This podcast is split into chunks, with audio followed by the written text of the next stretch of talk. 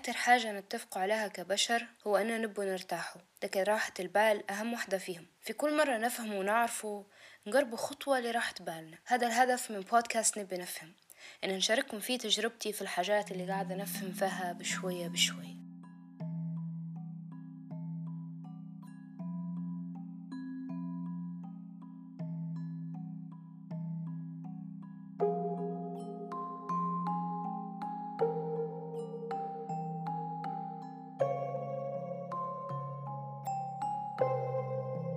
الحلقة اللي فاتت كانت الجزء الأول من النضج العاطفي. حكينا فيه على تأثير نضج الناس اللي حوالينا علينا إحنا وتأثير المكان اللي كبرنا فيه. الصفات اللي ممكن نعرفه بيها الشخص هذا مش ناضج أو ناضج. الحلقة هذه حنفهم وحنتعلموا على كيف حيساعدنا النضج العاطفي من ناحية شخصية ومن ناحية عملية في الشغل والقيادة وحتى في العلاقات العاطفية والزواج. داروا بحث على النضج العاطفي بين الطلبة في الجامعة. ولقوا إن تسعة في المية من الطلبة بس كانوا مستقرين عاطفيا وستاش في المية مستقرين شوية. والباقي بين مش مستقرين بكل وبين مش مستقرين شوية.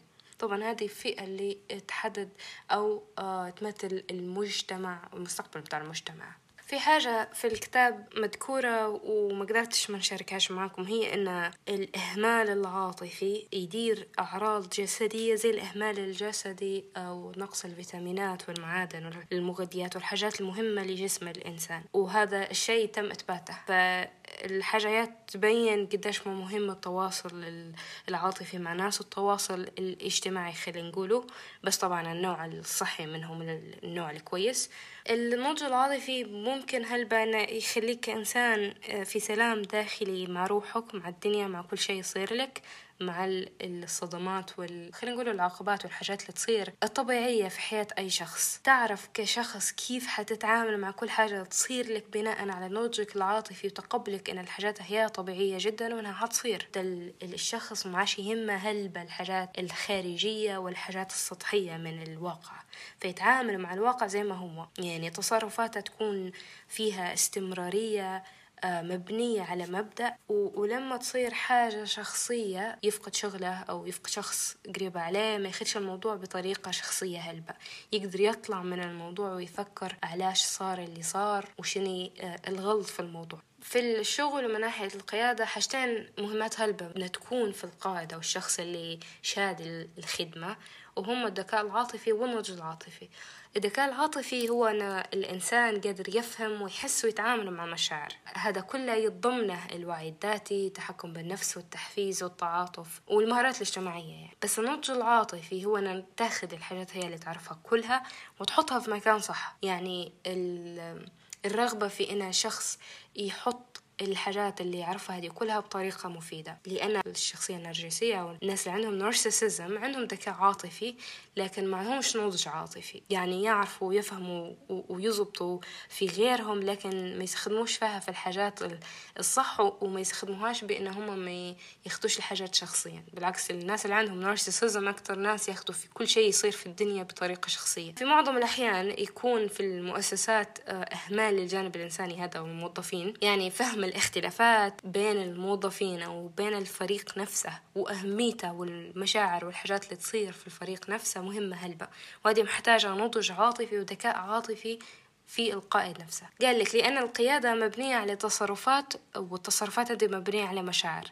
وطبعا المشاعر مبنية على الأفكار واللي هي لها علاقة بالنضج العاطفي هلبا حتى أن النضج العاطفي له علاقة بالثقة بنفس قدرة الإنسان أنه يحط حدود هيك؟ وهذا اللي نشرته مجلة القيادة الأمريكية على القيادة الفعالة النضج العاطفي. قدرة أن الشخص يعرف من الناضج من زملائه واللي يعتمد عليه واللي ما يعتمدش عليه والمفروض يخلي مسافة بينه وبينه. قدرة شخص إنه يقدر يدير هذا تدل على النضج العاطفي الحاجة هي حتسهل شغله ولو كان شخص هو قائد فريق أو قائد في شغل فحتساعده هلبة أما في العلاقات العاطفية والزواج في بحث في مجلة الزواج والعائلة على النضج العاطفي وتغيرات في الحالة الاجتماعية. تلقوا أن أقوى مؤشر على استمرارية الزواج والقدرة على أن الشخص ياخذ خطوة الزواج هو النضج العاطفي للطرفين. في بحث تاني حطوا النضج العاطفي في الناس المتزوجين تقليدي. تلقوا أن الموضوع له علاقة بالنضج العاطفي بتاع المتزوجين زواج تقليدي. البحث هذا كان يقول أن النضج العاطفي هو اللي يسبب في نجاح الزواج. في النهاية باش